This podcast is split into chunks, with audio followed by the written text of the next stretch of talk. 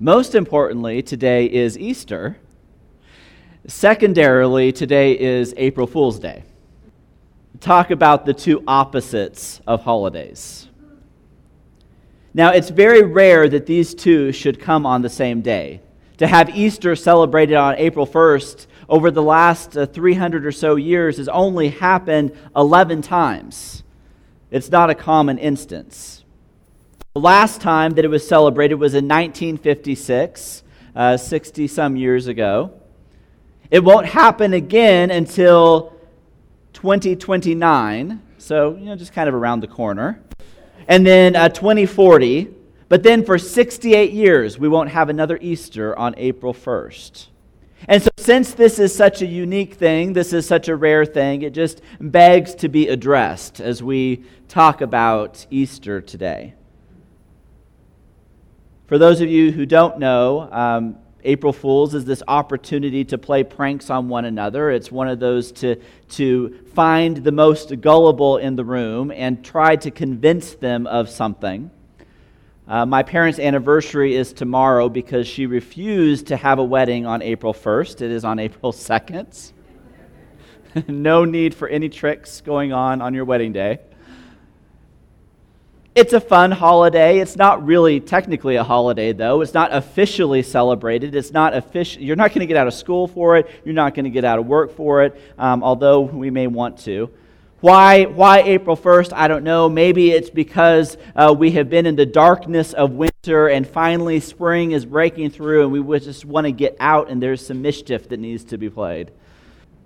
April 1st can be one of those days where great pranks are played. I remember as a kid, there was a, a popular radio station here in town that convinced the audience that it was the last day that they were going to air. And so all day long, they've been building up, building up to this final hour of when this radio station is going off the air. And, and finally, at that moment of the day, the, the radio goes silent.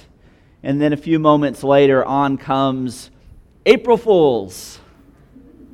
There's many quite epic April Fool's experiences. Uh, maybe you've got some stories of ones that have been played on you. But it is a pretty frivolous holiday. More importantly, today is Easter, which is by far the most holy day on the Christian calendar. And so, for the two of those to coexist on the same day is strangely fitting, actually because both of these holidays are about remembering. They're about remembering. When you come to this place on this Easter morning, we bring with us a variety of things. Many of us are carrying burdens with us. We have some sort of heaviness, we have some sort of discouragement. Some of us are grieving over the loss of someone close. Some of us are dealing with serious illness and physical conditions. Some of us are experiencing financial problems. Some of us are incredibly disappointed with our job. Others of us are struggling with marriages. We're struggling with close relationships. We're having difficulties with our kids. These are the things that, that carry on us as we come into the house of worship as we come into this resurrection morning. And if you're not finding yourself in one of those circumstances right now, just wait. It will come to you at some point. Hopefully, not sooner rather than later. But when we experience these kind of motion, emotions, these kinds of circumstances in our lives, it's hard for us to see the light at the end of the tunnel. We're in this moment and all we can see is the darkness of this moment. And it's easy for us to lose hope, and it's easy for us to be discouraged, and it is easy for us to forget that it is Easter. I'm sure this is what was going on in the minds of these women who are, are headed to the tomb that first Easter morning. They get up early in the morning, they have been celebrating the Sabbath, and so it's their first opportunity to go to the grave and to take with them the spices that are necessary to prepare the body properly for burial. And they're on their way to this tomb and they are discouraged because it was Friday when they saw the limp body of Jesus, dead on the cross. And bringing that body down and placing that body into the tomb. And can you imagine the conversation among these women, or lack of conversation, as they walk to the tomb? All of their hopes, all of their dreams are now shattered because Jesus is dead, buried in the tomb. Hope was gone. Luke 24 tells us this story and paints this scene for us. Let's start in Luke 24, verse 1. On the first day of the week, it was very early in the morning, the women took the spices that they had prepared and they went to the tomb, and they found that the stone was rolled away from the tomb. But when they entered into this tomb, they did not find the Lord Jesus. While they were wondering about this, suddenly two men in clothes that gleamed like lightning stood beside them. And in their fright, the women bowed down with their faces to the ground. But the men said to them, Why do you look for the living?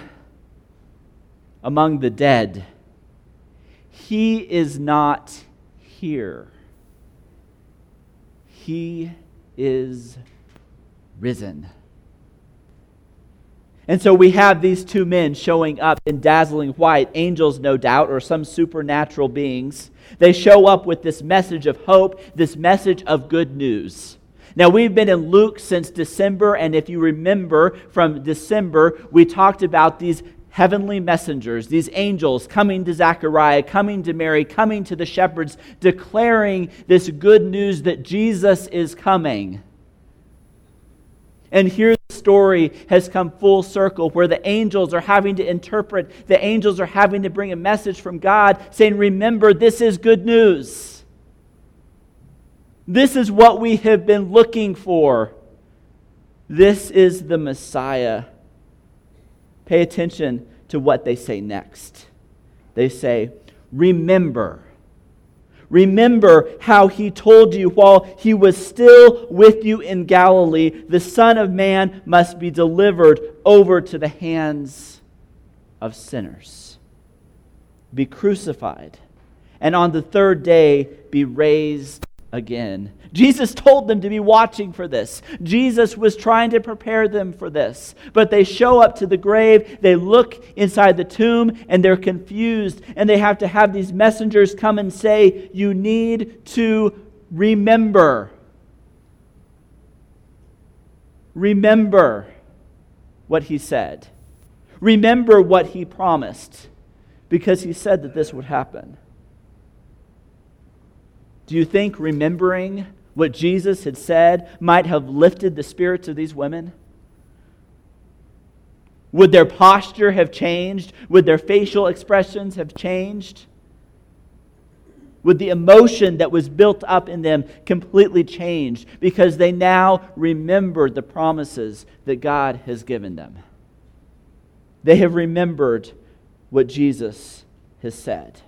And so despair turns to joy, and hope is restored. The story continues. Then they remembered his words.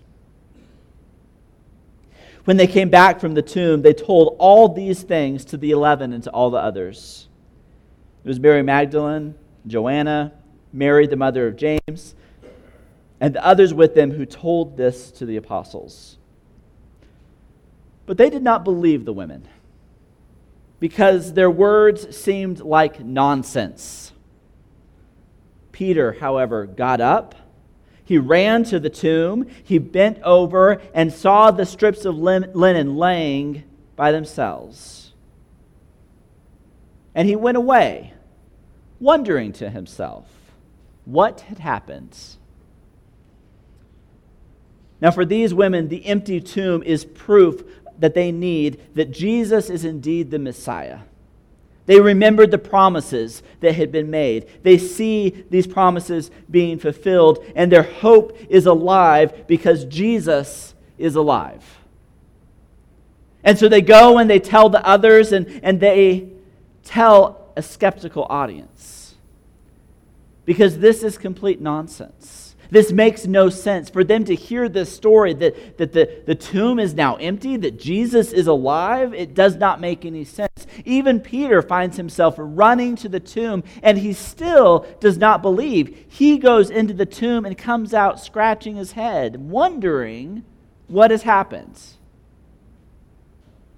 And so we're going to spend the next couple weeks following up on this story, continuing through the rest of Luke, looking at how the disciples' faith comes to be. Going from wondering, scratching your head, I wonder what happened, to belief in Jesus. But for these women, the empty tomb is enough. They see and believe. When they remember the empty tomb, they are reminded that hope is alive because Jesus is alive. And so this morning, as we peer into that empty tomb, as we, we bend over and look into the tomb, we hear the words spoken to us. We peer into the empty tomb and we hear the word remember. Remember.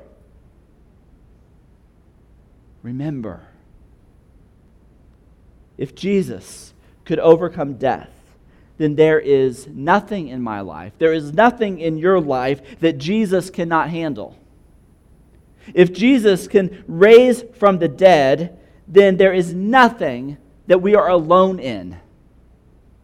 Nothing that we can bear that he can't handle for us. Because of the resurrection, we're promised eternity in his presence, but the empty grave gives us hope not only for our future, but it gives us hope for today. It gives us a message for today that Jesus is alive and he's sitting with his Father, interceding on our behalf.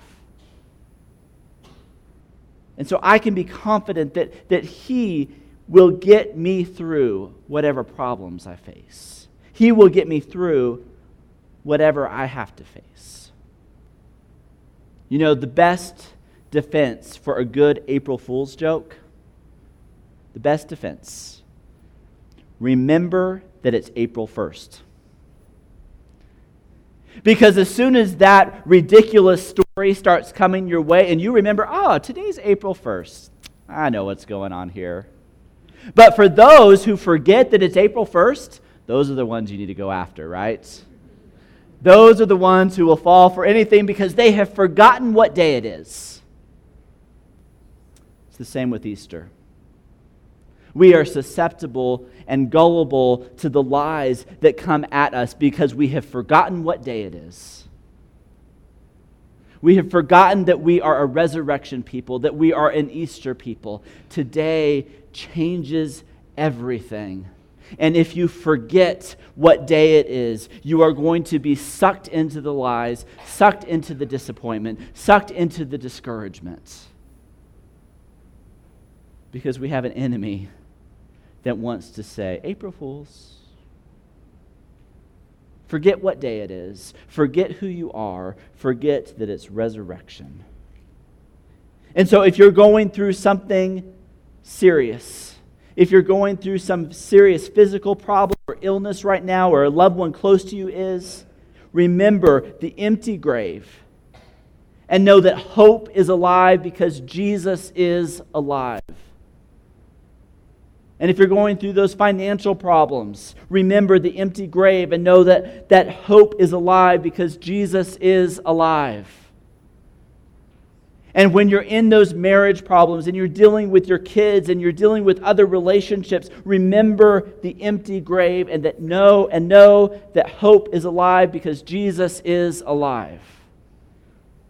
And when you hate your job, and you're discouraged and you're disappointed, remember the empty grave and hope is alive because Jesus is alive. Whatever your problem is, whatever trial you're going through, whatever you are facing right now or in the future, remember that hope is alive because Jesus is alive.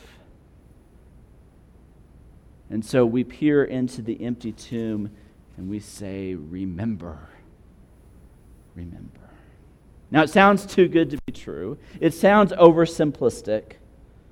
And so here are a couple, a couple disclaimers as we talk about this.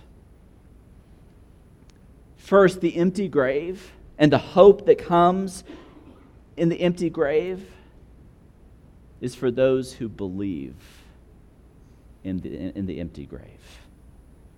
For those who believe in the resurrection, who believe that Jesus died on the cross and rose from the dead, those who place their trust in that are the ones who experience the hope of Easter. That's exactly what the women at the grave did. Up to that point, they did not know what was going on. They were confused. They were in despair. They were discouraged. Up to that point, they did not believe that Jesus was going to conquer the grave, that he was going to conquer death. They saw him dead on a cross, dead into a tomb, and beyond that, there was no hope. But the moment that they saw that empty tomb, the moment that they, they were reminded of the words of Jesus, that is when they trusted in Jesus as a means for their relationship with God. That trust was there, that belief was there, that hope was there. And so when we try to approach God by any other means than just trust in Him, whether it's trying to, to live a good life or go to church frequently enough or try to do enough good things, then we've missed the point because it's the empty grave that is the source of hope for us, not anything else that we do, anything else that we act on, any other behavior that we go through. It is faith in Jesus. And so, have you declared that faith in Jesus, that belief in Jesus? And the second thing here is to, to remember that trusting in Jesus and remembering the empty grave doesn't guarantee that He's going to take all of our problems away. It doesn't mean that everything's going to be clear sailing and everything's going to be easy. He sees the big picture in things, and he sees how everything is working together, sometimes seemingly good and sometimes difficult, difficultly. And so he sees how all of that works together. The empty grave does not give us some sort of guarantee, but it, it, it does tell us that His grace is sufficient for us. It's sufficient. And that we don't have to go through those seasons alone. We will go through those difficult journeys. We will go through those difficult times. We will face heartache. We will face disappointment. But we do not walk through that alone. We're not isolated. He will walk through that with us. And so we look into this empty grave. We are reminded that hope is alive because Jesus is alive. Now, frequently, in our time in the Word together, we, we ask these two discipleship questions. The first question is What is God saying to you? When, when, you, when you bend over and look into that empty tomb, when you see that it's empty, what is God saying to you in that moment? Is He saying to you, remember? Here's the ways you have forgotten. Remember. What is God speaking to you through the resurrection this morning? And then the other question is what are you going to do about it? What action are you going to take? What difference does this make in your life? Because we can dress up for some Easter service and then continue on our way tomorrow in the same old thing. We can continue on the path doing what we've always done, being who, we've always been, and nothing changes. But when you look into this tomb and you see that it's empty and you see that Jesus is alive and hope is renewed, what does that mean for Monday and Tuesday and Wednesday and Thursday and Friday as we walk out of these doors today? Will we run and tell the others? Will we keep it to ourselves? Or will we be unchanged and unmoved, everything the same? And so let me challenge you to think about what it is that you walk away with this morning. If you've never placed your trust in Jesus, if you have not declared your faith in Him and, and surrendered to Him, we want to invite you to do that this morning. We have cleaned out the baptistry and prepared the waters. Seriously, we emptied it and cleaned it out. We cleaned it this week, and it's warm now. Sorry. We got the heater fixed. Today is a good day for the baptistry. And so, if you have not placed your trust in Jesus, we want to, to join with you in that this morning. But for many of us, we've made that confession, and then Monday rolls around, and discouragement sets in, and disappointment sets in, and we need a fresh look into that tomb. It says, He's risen, He's alive. He is alive.